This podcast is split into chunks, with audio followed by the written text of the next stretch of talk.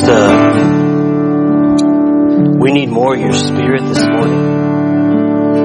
God, we do know we, we can feel that you're here, Lord, but we just want more. God, and I, just, I pray that we're not uh, hesitant to ask you for that. But yes, Lord, we know we're undeserving of it. We are. In every sense of the word, we do not deserve to be in your presence, but Lord, you choose to reside with us. Lord, you choose to be with us. And this morning, we just say yes to you. And we ask for more of you to be in this room. And Father, whatever is on our hearts to pray, whatever is on our hearts to speak out in this moment, Lord, I pray that we would do that. There's power in that, Father. There's power in that, Lord. So Lord, we, we, we come to you asking for your administration for this morning for your administration for what you would have us do on this day. Since we've never been to church on this day, we've never been to church in this building on this day, Lord, you, this is a new day, and we want to rejoice and be glad in it. But Father, we don't want to miss you. We don't want to miss you at all. Lord, I, I pray for just more. I pray for you opening up our the eyes of our hearts, Father, to receive the Word of God. In your Word, it says that when it goes out, when your Word goes out, it'll never return void. This morning, I pray that it does not return void, Lord. But God, I just pray for more of you. There's people in here, Lord, I know it, I know it, that are dealing with something heavy. And you are saying, let me carry it. Because my yoke is easy my burden is light. He's asking you this morning to just let it go. Whatever you have on you, just let it go this morning. Just let it go. He's greater than that thing that you're dealing with. He's greater than that circumstance that is uh, feeling as though it's taking over your life. He's greater than that. This morning, Lord, we want to glorify you by saying, yes, we know that you're greater. We know that you're greater. So Lord, be here. We love you. We thank you in Jesus' name. And everybody said, Amen. You guys can receive. Hallelujah. Thank you for spending time with us on a Sunday morning. You guys could be anywhere else, but you've decided to be here with us. So thank you for that. Um, just on a, a side note, um, which I think that you guys, you've heard me say this before. I don't really want to give the enemy too much recognition. Alright? I will spend most of my time talking about the Lord and not about what the enemy is doing. Amen? Amen? But it's interesting that once you get right on the path that you're supposed to be on, walking straight to the cross, straight to the Father, guess what happens in the spirit realm? Anyone? It's not rhetorical. guess what happens in the spirit realm? Activity picks up. Amen? Amen? So, I don't know if you can tell, but I sound like I'm talking through a pillow. Alright? Because I'm dealing with a little bit of sickness. That in and of itself, um, ladies and gentlemen, there's about six to seven individuals in our ESS family who are just getting waylaid by stuff. And I'm not talking like just sniffles here and there. People are just getting smacked. And so what I want to do is just ask you guys to continue to pray for one another in that area. I believe it's because we are going down the right path. I believe that it's because we got momentum in the right direction. And so the enemy doesn't like that. Alright? Kind of kicks his head up a little bit. So just on a side note, just be praying for the leadership, praying for families. Um, people are going through stuff. Amen? Amen? Good. Well again, welcome. Today is the day that the Lord has made and we're going to rejoice and be glad in it. Right? Man, you guys are quiet today. Usually the second service is like, you guys are up and walking around and doing backflips. I haven't seen that yet, but hopefully I might one day. But we're going to continue in uh, the book of Nehemiah. Now, we are to the last chapter. We're going to open up chapter 13 today. Last chapter. Um, and has it not been fun for the past 10 and a half months to go through Nehemiah? Yeah. Long time. You guys think 10 and a half months is a long time? We took three years to go through the book of John and even longer to go through the book of Acts. So you guys kind of get the, the, the, the fast track with Nehemiah. But we're coming to the end of this thing, and I'll be able to communicate to you guys in the upcoming weeks where we're going to go after that. I'm not necessarily a topical preacher as much as we like preaching entire books at ESIS. Not saying that topical preaching is bad. Um, it's just good to get the whole counsel, get the verses above and below that one verse that you're trying to to uh, let the Spirit kind of illuminate. Um, so we'll obviously be jumping to some other book at a later time, but we're, we're coming to a close here in chapter Nehemiah, uh, cha- uh, chapter 13 of Nehemiah. Now, our text for today is going to be verses 1 through 9. I'm going to break it up into verses 1 through 3, and we're going to see what's being said in there and then jump to uh, a story that relates to Nehemiah 13 in Numbers 22 through 24. Now 22 through 24 I'm talking entire chapters. I'm not going to read the whole chapter. I'm going to do the best I can to paraphrase it but pull out some uh, some key points in there. So I just want to let you know what today is going to look like. Uh, but if you if you've never read Nehemiah or know anything about Nehemiah, very quick recap. Nehemiah is purposed by the Lord to rebuild the walls in Jerusalem. Now before Nehemiah's time, the exiles, the, the Israelites, that came up out of Egypt, they were messing up, Okay, God sent them into exile. They came out. They first built the altar, then they built the temple, and now they built the wall around Jerusalem. Now this wall is finished, and that's about halfway through the book of Nehemiah. Then you get to the back half of the book where it's all about God reestablishing His government in His people, reestablishing the way that He wants His people to, to live, to handle each other, to walk. Um, all of that is in the back half of Nehemiah. We're, we're getting more of that today in these verses. And so, uh, I want to kind of begin with asking you guys a question. You know, I'm a, I'm a question asker. You guys know that. But I'll say this, that there are many different ways the Lord speaks, but none more potent than the Word of God. Amen? Amen. And the reason that is, is because it's the God-breathed scripture. It's His Word. It comes from Him. Oftentimes we say, Lord, I need you to speak. Lord, I need you to say something right now. I just need, I need a word. Well, it's one thing to kind of just sit there and wait on it. But hey, you got words from Genesis to Revelation. Why don't you just open it up? He's going to speak. He's going to say something. So you've heard me say this before. Everything in the Word, all of it, is relevant. Every single word, every single line, every single piece, little bit of punctuation that's in there, it's all relevant. It's all in there because he's trying to say something, he's trying to communicate with us. But here's the question. Is his word, whether it be written or spoken, I want you, I really want you guys to, to, okay, this is a rhetorical one. I don't necessarily want everybody screaming answers back to me, alright? But is his word and what he speaks enough for you? Is it enough? Is what he says the first time enough for you? Because we'll, we'll, go down this track. Because if it's not, and I missed this in first service, I wish I, I would have caught this in first service. If it's not enough for you, we're calling God a liar. Straight up. We're basically saying to the Lord, what you have said to me is not sufficient. And therefore you are not who you say you are. You are a liar. Now, that's like completely blasphemous if you ask me. And I would never, as those words come out of my mouth and I'm preaching, is I cringe inside thinking of me saying to the Lord that you're a liar. But I'll tell you what, I'll be the first one to throw my hand up in the air and say that there are things that I do in my life that communicate just that. Because he said something, and the first time he said it, it was true. But I chose to say, Lord, uh, maybe it might have been the pizza I ate last night. Might have been, you know, my own way of processing things that is this me? Is it the, is it because of my past friendships or relationships? Is it because I've been hurt by this person? Is it, all of that gets thrown in there and it gets a vote. And before you know it, I'm, I'm compromising what he said. And I'm communicating that, Lord, you're a liar. And that is so convicting to me. I hope that that's convicting to you guys this morning. Is His Word enough? And when He speaks it the first time, is it enough?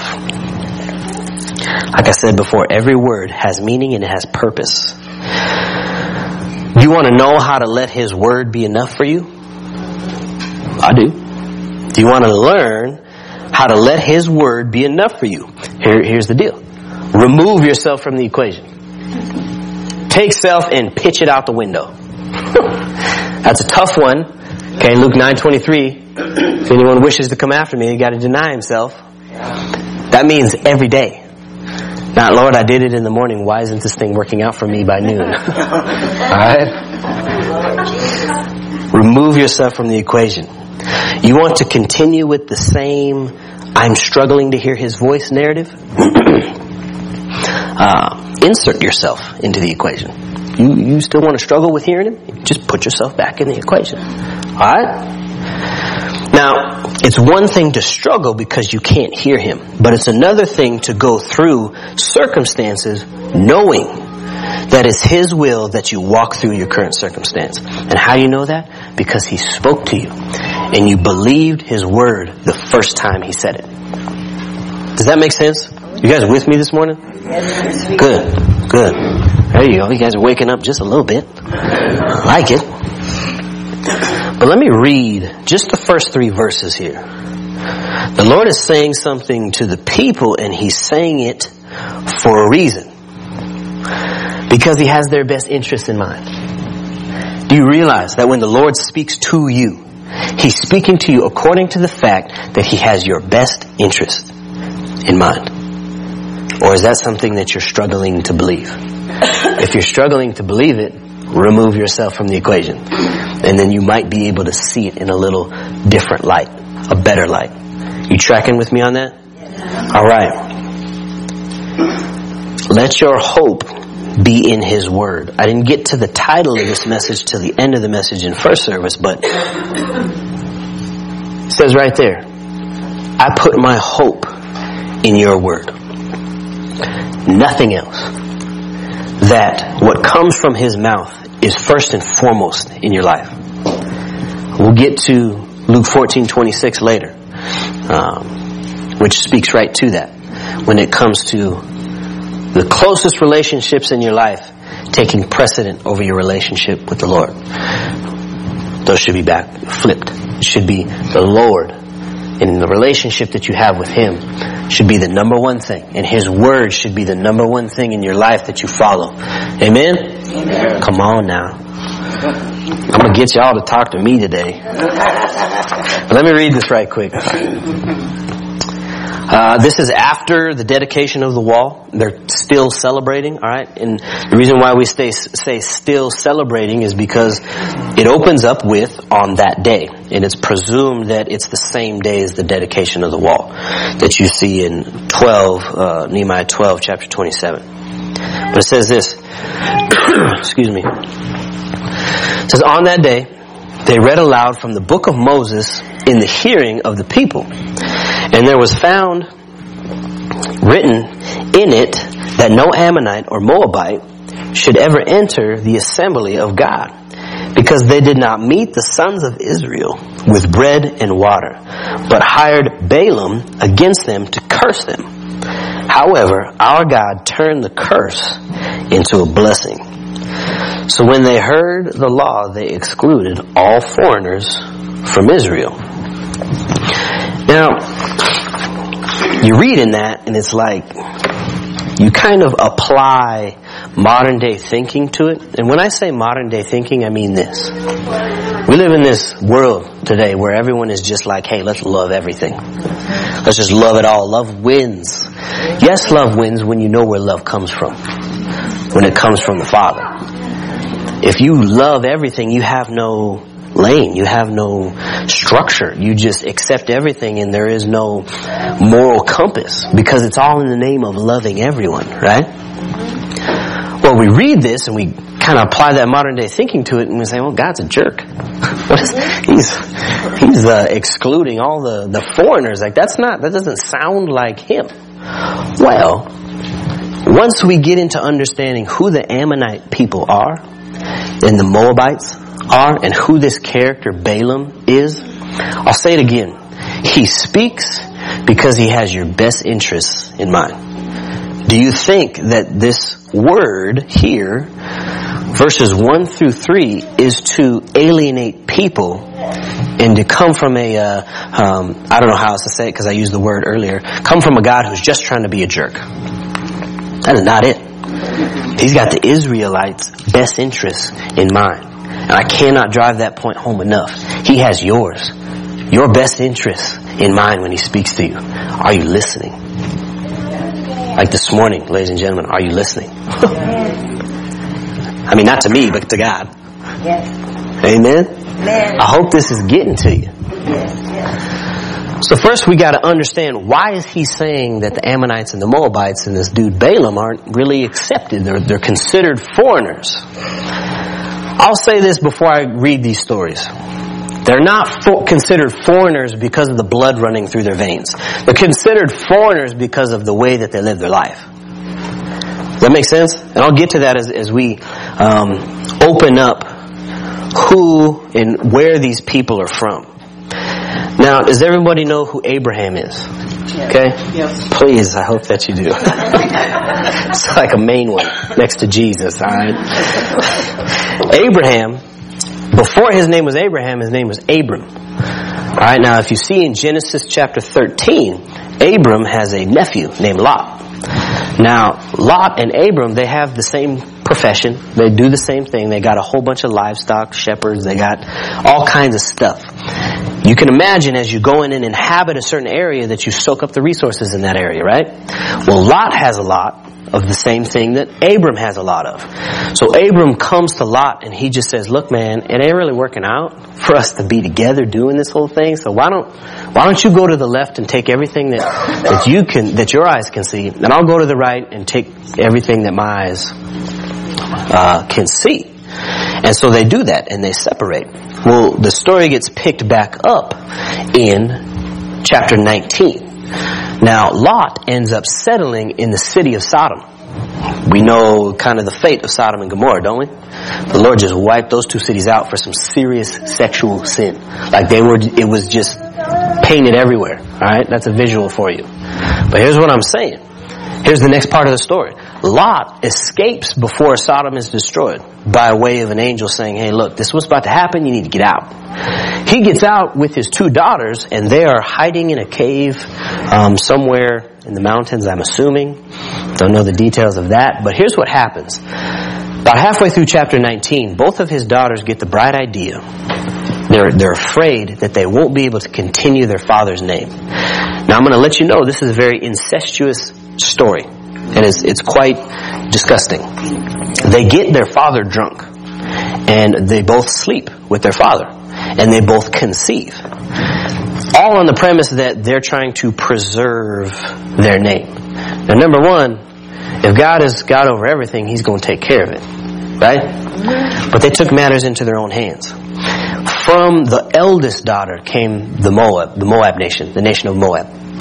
Um, from the youngest came the nation of the Ammonites. Um, from uh, she had a, a, son named Ben Ami, I think is that's how you pronounce his name. But from those two tribes, it wasn't necessarily that how they started that excludes them and makes them foreigners. The Ammonites and the Moabites were known to always rise up against the Israelites and to worship other gods. Now see, that's a big one. They didn't say, you know what, regardless of my circumstance and how I started, I know this to be God and I'm going to follow Him. They said, I know that to be God and I'm going to run the opposite direction. That's what makes them foreigners. Now you're, you may be thinking, uh, three, four weeks ago I preached on, um, it doesn't matter where you start, it matters where you finish. The Lord wants you to rise up, step in, and finish well as I run into my illustrious little stand here. Well, I brought up the name Perez. Now Perez came from an illegitimate birth. But the difference between the Ammonites and Moabites and Perez, Perez followed the Lord no matter what. His life showed that he didn't make himself a foreigner. He didn't accept other gods as God. But the Moabites, it was habitual. It was a way of living. So that's what makes them foreigners. You guys with me this morning? So I'll say it again. The Lord has your best interests in mind and He speaks because he wants you to succeed and He doesn't want you to fail. Is His Word enough for you? Amen. I hope you can answer that question by the end of this, this sermon. Yes. Yes. Yes. Come on now. So then we get to this dude named Balaam. And it says here, excuse me, I'll try not to do that, into the microphone. It says, those two groups of people should not enter the assembly of God because they did not meet the sons of Israel with bread and water. Now that means, as the Israelites were coming up out of Egypt, and the Lord brought them out of um, bondage, they get to the Jordan River. Now the Jordan River, everybody knows the story about crossing the Jordan. They send spies over and it's a land flowing with milk and honey, but there's also giants in the land. Let me say this to you. When the Lord brings you to a, an obstacle and then He brings you past that obstacle, crossing the Jordan, when they got into uh, the land, the promised land, they still had to conquer 32 kings. So here's what I'm saying. When the Lord delivers you from something, I'm not saying that it's just one thing after the other, but you still gotta go to war. Yes. You still gotta strap up. You still gotta be ready to fight. Because in the promised land, He's gonna continue to grow you. He's gonna continue to stretch you. But those people didn't help the Israelites when they got to uh, the promised land pretty much. And that's a no-no in God's eyes. So we see that. And then it also says, uh, against, uh, excuse me, with bread and water, but hired, they did something else, Balaam, against them to curse them. Now the story of this dude, and I hope I'm not lulling you to sleep this morning, because this is just history. It's good stuff to know that uh, where this uh, relates to back in the Word. But this guy Balaam, he's a prophet. He hears God's voice. He hears God's voice. But he's not spoken of as a false prophet as much as his heart is wicked. And if I had time to get into the all of the story of who this guy was, you would you would understand that he wraps himself in Christian methodology. Does that sound does that make sense when I say that? Christian methodology, do, methodology, doing things in a Christian way, but his heart is nowhere near the Father. I will do it because God said, but I'll go in the back door and kind of get what I want. And I'll explain that through this story. That's who this guy is. He's spoken of, he's spoken against by Jesus himself in the New Testament. Alright? So the story of this guy is in Numbers 22 through 24. I'm not going to read the whole thing. But there's a king who is a Moab king, king of Moab, Moabite king. And his name is Balak. Now Balak hears of the Israelites conquering all of these kings. And he's like, oh my goodness, I'm next. I don't want to be one of those kings who gets waylaid by the God of these people. So he goes and he gets Balaam, who's a prophet, and says, I know you hear from the Lord. Can you curse the Israelites? Help me out with this because I don't want to get destroyed. Now, Balaam has a good response. He really does. And his response is that I have to go and ask the Lord about it. Now the way Balak proceeds to pursue Balaam is he sends some officials, some representation to him saying, can you do this for me? And then in his response he says, I gotta go ask the Lord. He tells him, um, picking it up in verse 8 of chapter 22, it says, Spend the night here and I will bring word back to you as the Lord may speak to me. And the leaders of Moab stayed with Balaam. Now here it is. Then God came to Balaam and said, Who are these men with you? Balaam said to God, Balak, the son of Zippor, king of Moab, has sent word to me, behold, there is a people who come out of Egypt and they cover the surface of the land. Now come, curse them for me. Perhaps I may be able to fight against them and drive them out. Here's what God said. Here's what he said. God said to Balaam, to Balaam, do not go with them. That's pretty clear. Right? Do not go with them. You shall not curse the people, for they are blessed. Alright. So, verse 13, Balaam arose in the morning and said to Balak's leaders, Go back to your land, for the Lord has refused to let me go with you. The leaders of Moab arose and went to Balak and said, Balaam refused to come with us. That seems like a good response. That he took what the Lord said, repeated it back to these, these guys, and they repeated it back to Balak. I kind of opened up this message today saying that as soon as you do what God is asking you to do, you become a threat to the kingdom of, of hell. The enemy does not want you anywhere near a right relationship with Christ. So guess what Balak does? He ups the ante. Alright? He ups the ante in a very specific way, which causes Balaam in his heart to respond in a not so good way. So let's read this, verse 15. Balak, excuse me, then Balak again sent leaders more numerous and more distinguished than the former. They came to Balaam, Balaam and said to him, Thus says Balak, the son of Zippor, like that means anything. Let nothing, I beg you, hinder you uh, from coming to me. For I will indeed, here it is, honor you richly. And I will do whatever you say to me. Please come then curse this people for me. Balaam replied to the servants of Balak, Though Balak were to give me his full house of silver and gold, I could not do anything, either small or great, contrary to the command of my Lord. Now please, you also stay here tonight, and I will find out what else the Lord will speak to me. Now again, you're thinking, uh, he listened. He repeated what God said. But the last part of what I just got done reading, Balak sends word that, look man, I'm going to compensate you greatly. And it's going to look good. As good as good mm. can look. And it causes him to say something that's very wrapped in Christianese, Christian language, God language. I can't do anything that my Lord doesn't tell me to do or say anything that my Lord doesn't tell me to, to say. But what did he already say? He said, don't go. Do not go with him. So what he does is he says, let me go back and ask God if there's anything else that he would like for me to say. You guys catching that? All right. Now, more of it gets unraveled here. God came to Balaam at night and said to him, If the men have come to call you, rise up and go with them. But only with the word which I speak to you shall you do. So Balaam arose in the morning and saddled his donkey.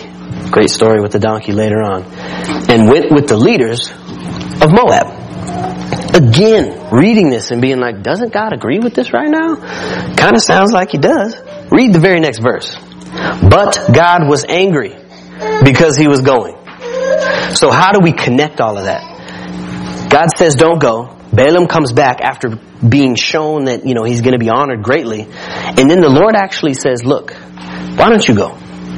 But then reveals his true heart, that he was angry with him, that he was going. Now ladies and gentlemen, have you ever prayed for something so much, finally got it, and then realized God wasn't in that thing?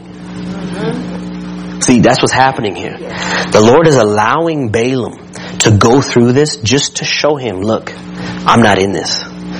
You're being persuaded here by something that is bringing you away from, uh, let me say it differently, you're, you're, you're, you're compromising because of something that looks good. Now, I'm not trying to say don't ask God to confirm something because He will confirm what He says all day long. Okay, I'm not saying that. But when the motivation behind going and asking Him again after He's already said something that is confirmed in His Word, ladies and gentlemen, He's looking at the motivation behind Balaam's heart. What's the motivation behind your heart? Is His Word enough for you? Yes. Because I tell you what, when He answers you, He's got your best interest in mind. You trucking with me this morning? Yeah. Amen. All right. So here's here's what transpires after this. He lets Balaam go. And I want to get through this so I can get back to actually like reading more scripture and you guys aren't just listening to me paraphrase scripture. um, he gets on his donkey, alright? And what happens is, as he's making his way to King Balak on this donkey, the Lord sends an angel and the donkey's eyes are opened up to the Lord's angel, basically the angel of death, standing in front of him. And the donkey just hard left. Just, I'm going this way. And Balaam's like, what is going on? Okay, that happens three times. All three times, Balaam is whacking the crap out of this donkey. when I say funny story about the donkey, the Lord actually opens the mouth of the donkey. So the donkey speaks to Balaam and says, Master, why, why have you hit me these three times? Now, I don't necessarily think that the weird thing about the story is that the donkey is speaking. I think it's that Balaam responded to the donkey. to me, if there's animals talking, I'm like running the other direction. I don't care what's happening. Alright? So that response is in verse 30. The donkey said to Balaam, Am I not your donkey on which you have ridden all your life to this day? Have I ever been accustomed to do so to you? And he said, No. Now right up before that, Balaam's response to the donkey was, uh, Balaam said to the donkey, Because you have made a mockery of me, if there had been a sword in my hand, I would have killed you by now. And then the donkey responds with, why? I have, I've never basically forsaken you. Now the imagery that's getting created here, ladies and gentlemen, is unbelievable. That, that which this, this guy is riding on is saving him from disaster because he can't see it. Now let me ask you this question. Is his word enough for you to the point where you ride on that and that in and of itself is the only thing that will ever save you from disaster? Come on now. That is something else to me. Now, later on in the story, the Lord opens up Balaam's eyes and he sees the angel and he actually repents. But can you understand that if you don't stand and ride on the Word of God and have hope in His Word and put your hope in His Word, that you sure as day, we'll head straight for disaster. Look back at your life and any time that you haven't, uh, how do I say this? You haven't done it the way God asked you to do. Did it turn out very well? Most of the times when He says, I want you to do it my way is when you, you remove yourself from the equation. See how all this is coming back? It's good stuff. Later on in the story, his eyes are opened and he has a conversation with the angel. And it starts off in verse 32. I'm just going to read it. Verse 32 through 35. Then we'll get back to some other stuff here. It says, The angel of the Lord said to him, Why have you struck your donkey these three times? Behold, I have come out as an adversary because your way was contrary to me. But the donkey saw and turned aside from me those three times. If she had not turned aside from me, I would surely have killed you just now and let her live. Balaam said to the angel of the Lord, I have sinned, for I did not know that you were standing in the way against me. Now then, if it is displeasing to you, I will turn back. And I love the, the but right here. It says, basically, no, I'm going to use you. You made this decision, so I'm going to take you through this one. It says, but the angel of the Lord said to Balaam, go with the men. But you shall speak only the word which I tell you. So Balaam went along with the leaders of Balak. Everything works out for the good of those who love Jesus. Sometimes the Lord will give us the very thing we're praying for to show us that He's not in it. And then the majority of the time, He gets His testimony out of us. Let me say this. All the time, he gets his testimony out of us in the situation. He said to Balaam, you know what? You made this decision. Thanks for the repentance. It's good. I don't want to make light of that. But now I'm going to use you. And if you read the rest of the story, Balaam ends up not cursing the Israelites, but blessing them a total of seven times. That's a good holy number. All right. The Lord uses it, and Balak gets real frustrated.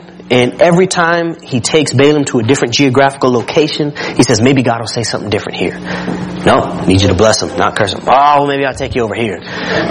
No, saying he's going to bless him, not curse him. Let me say this to you. You are where you are, no matter where you are. You are where you are, no matter where you are. Changing your geographical location isn't going to allow you to hear God's voice any more or any less. He's asking you, and I love this, came on this, came upon this one in first service. He's asking you to change your elevation. You know what that means? He's asking you to get on your knees. He's asking you to get in the Word. He's not saying move right or left. He says, I need you to get low. That's the only way that my Word will become more clear to you. Are you with me this morning, church? There's so much in this story. I wish I could read the whole thing, but it's three chapters long. I'm not going to do that and bore you guys to sleep with all of that. But let's turn back to Nehemiah. Uh, Bet kind of touched on it in the announcements. And he said that there's something about right relationship with the Lord. That the purpose of him speaking is not only because he has your best interests in mind, but it's not just because he's trying to get you to do what he wants you to do. It's because he wants you to have a right relationship with him. Do we understand that?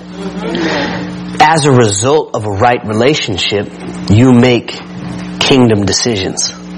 You don't make worldly decisions. You make decisions that remove yourself from the equation. You don't make decisions where you insert yourself the whole time. Trucking with me. Yeah? See, I'm, I'll just, after every sentence, I'll just say amen, just to get y'all to talk. My goodness. So here we got verses 4 through 9. And it starts off basically labeling Tobiah as a foreigner. Now, do you guys remember some of the messages in the past months who Tobiah is and how much oppression he brought against Nehemiah while he was building his wall? Tobiah, Sanballat, and the boys were the ones who were always trying to raise hell, pretty much, and say, Nehemiah, you're crazy. They're the ones who kind of led the revolt against the building of the wall by way of emotional spiritual, physical attack, all of that. So here's what happens. Tobiah is also an Ammonite. He's one of those foreigners. He comes from that tribe, alright? Here's verse 4. It says, Now prior to this, Eliashib, the priest, who was appointed over the chambers of the house of God, pretty distinguished position, being related to Tobiah had prepared a large room for him where formerly they put the grain offering, the frankincense, the utensils, the tithes of grain, wine and oil, prescribed for the Levites, the singers and the gatekeepers, and the contributions for the priests. But during all, okay, let me just stop right there real quick. So, do we understand what's going on? This very high ranking official in the church, it's kind of like saying, I'm, he's not in here so I can use him. Beck, alright, just decides he's going to clear out one of these rooms back here and let somebody who has not been so good to the church set up shop. Now don't go looking at Beck weird after this, okay? I don't just use him as an example. But I'm saying that's what this guy did. He said, because I'm related to this guy, I gotta help him out. And I'm gonna go against what was said by the Lord to not let any Ammonite or Moabite be a part of the assembly because of where they come from, because of the fact that their entire heritage is wrapped around running the opposite direction from God, worshiping other idols, worshiping other gods. And Tobiah, not to mention, has the track record for coming up against Nehemiah. I mean, come on, how can it be more clear? But he says, you know what, I'm going to make this room that's for God, I'm going to give it to this guy. So we see that in the, in scripture.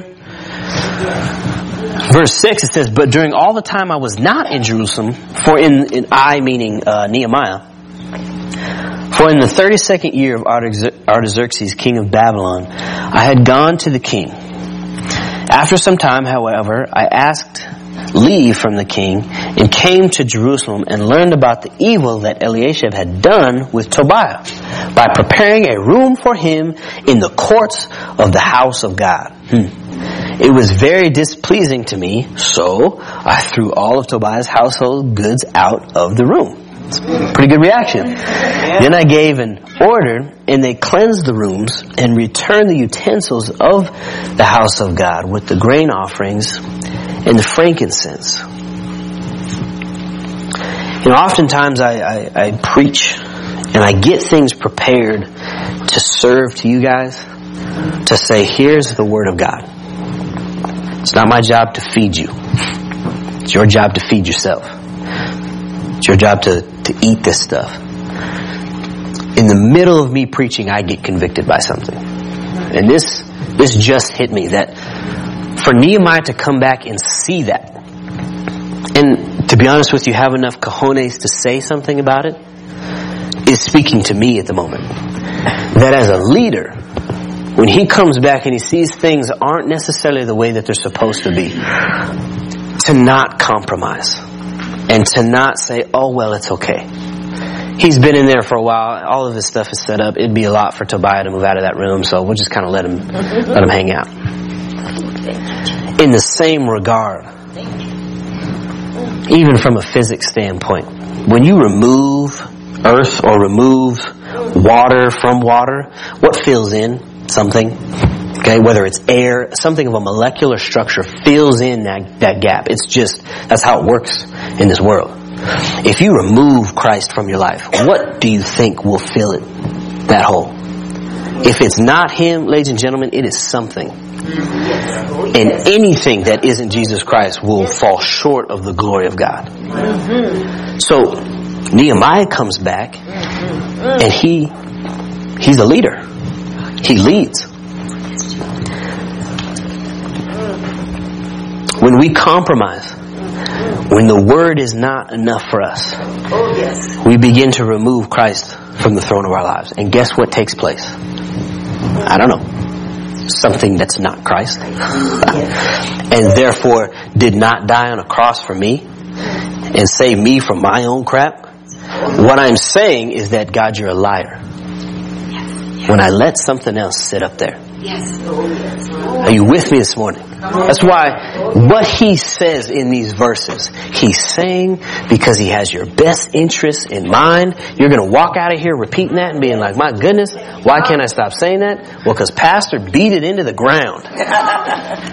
Seriously. And that brings us to two verses, Luke 14, 26 and John 15, 7 and 8. Luke 14, 26 says, if anyone wants to be my disciple, he has to hate mother, father, sister, brother, wife, and children, even his own life. Now, the translation of that word hate is not to maliciously go after somebody with um, an in, intent to harm, if you want to say that. I've preached on this before, I've said this before, but it just means to love less. Okay? Eliashib loved his blood relation more than his relationship with Christ. And it caused him to compromise. The Lord is saying, if you want to follow me, every relationship in your life cannot take precedent over my relationship with you because I'm working on you. I'm trying to bring you into right relationship with me. How can I do that when somebody else's word is more important than my word? You guys see that? Then you got John 15, 7 and 8 where it talks about the actual word of God. And it says, if I abide in if you, excuse me, if you abide in me. Now what does that word abide mean? It means abode, it means home. Think about your home. We use this in our discipleship training. Think about your home. It's where you return to every single day. I don't return to this little house over here on Mondays. And on Tuesdays, I'm in 80524, which is that way. And then 80528, some house over there on Wednesdays. You know, I return to the same place every single day. Do you return to the Lord in every circumstance, every breath, every minute of every day? Mm-hmm. Every day. Mm-hmm. There is no on and off switch. I'm saying, are you in it or are you not? Because when you're not, something else will be. Something else will take the place of Christ in your life. But the next part of the verse says this. It says, the beginning of it, if you abide in me and my words, the thing you got in front of you, abide in you, make their home in you. You're riding on that word and nothing else matters to you. If you abide in me and my words abide in you, you can ask whatever you wish. Think about that. You can ask whatever you wish and it'll be done for you. By this, people, uh, by this my Father is glorified that you will prove to be my disciple and bear much fruit. I messed up the last part of that verse, but it's okay. You guys get the gist of it. Think about that. As I am in right relationship with the Lord, it fine tunes the way that I think. It fine tunes the way that I ask questions. It fine tunes the way that I speak. Why? Because I'm speaking through the lens of the God breathed scripture, the Word of God. Is His Word enough for you? Because I don't want us to call Him a liar. Is this sinking in this morning? Yes. Who? I hope it is. I hope it is.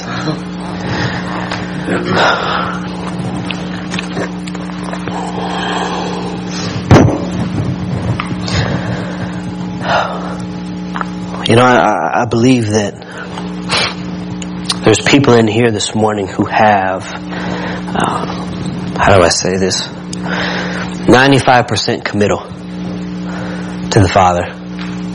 I'll tell you what, I got 100% committal some areas. And even as that comes out of my mouth, I'm like, bro, there's areas of your life you're 87%.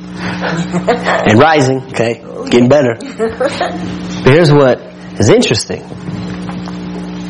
Rat poison is 95% good food for the rat. It's only 5% that kills it. When we fail, literally, to ride on scripture and let it take us to the left if it needs to take us to the left and let it take us to the right so it keeps us from danger and keeps us from falling into that pit. If we don't do that, that 5%, I'm telling you, it's going to get us.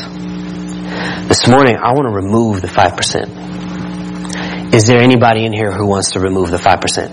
Yes. Yep. Yeah. I will say, if you didn't say yes, I might need to ask the question again. Okay? Yes. I think all of us in here need that 5% removed so that we can be in right relationship with the Father. And that is His goal. I don't know what that's going to look like this afternoon. This, uh, well, this afternoon. Don't get scared. I'm not going to keep you here for hours. but as the word goes out, it never returns void. I hope there's a conviction in you enough that if we open up the altar this morning and you're saying, Lord, take the last 5%, show me what it is that I'm holding on to, white knuckling, and just take it. If that's in you to do, we might have a, we're probably going to have a time to respond to that this morning.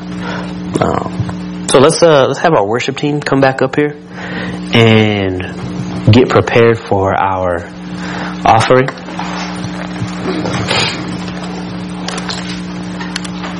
And I think that's that's what we're going to do. It's one thing to show up to church, hear the word, and you know you guys hear me say this every single Sunday, man.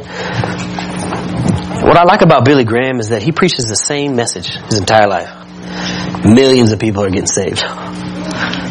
You guys are going to be like, man, my pastor, he talks about five or six different things, and that's about it. But I hope this isn't just Sunday morning for you. That this is not a Sunday morning fill up. That you walk away from Jesus Christ Fellowship transformed this morning. That can happen for you. Sometimes that's scary. Sometimes that's, uh, yeah, uncomfortable. But you please tell me in scripture where the Lord says, let it, I'll make it comfortable for you. It's not in there. It's not in there. Um, let's, let's come up here.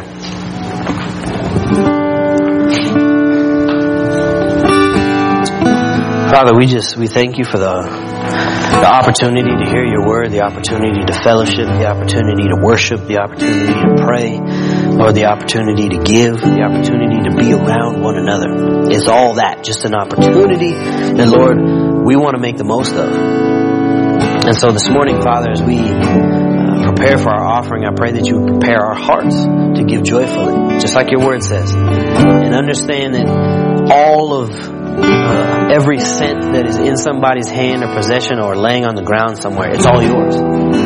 Father, it's all yours. And we take your word for it. Because your word is enough. So this morning, I just pray that you would bless what gets put in there, God, and uh, we can use that to to continue your work, keep the lights on. So we we thank you, Father. We love you in Jesus' name. Amen. Go ahead and pass that.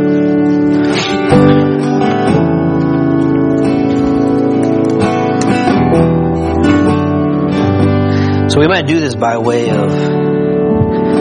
Um, let me see. Let me see this. Can I get Jerry up here? Alec, you can come up here. You guys kind of know how we do. Beck, come up here. Tony, please.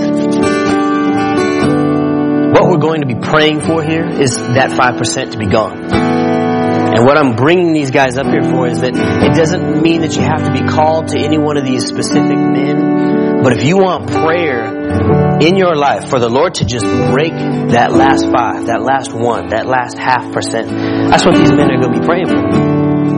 And I got a bunch of them up here just because I want to get everybody. So here's what we're going to do. I'm going to have Jared keep playing. But if that's you, I want you to respond this morning. Please don't miss out on this. If he's stirring up your spirit to say, God, I just want to let it go. I just want let it go. Now's the time. Now's the time. So let me just pray for this time real quick. Father, I, I know that it's the you're the only one, Lord, that can change somebody's heart. There's no amount of preaching, there's no amount of motivational speaking, there's no amount of talking to somebody face to face or on the phone or through email that can change anyone's heart. Father, you're the one who does that. So this morning, I pray that the Word is doing just that. It's changing our hearts. Father, and bringing us to a place where we want to just give up. And that's a good thing. Give you complete control and get rid of the 5% because we put our hope in your Word. So Lord, I, pray that you would stir it up. And Father, we would take advantage of this time. In Jesus' name, amen. So we're just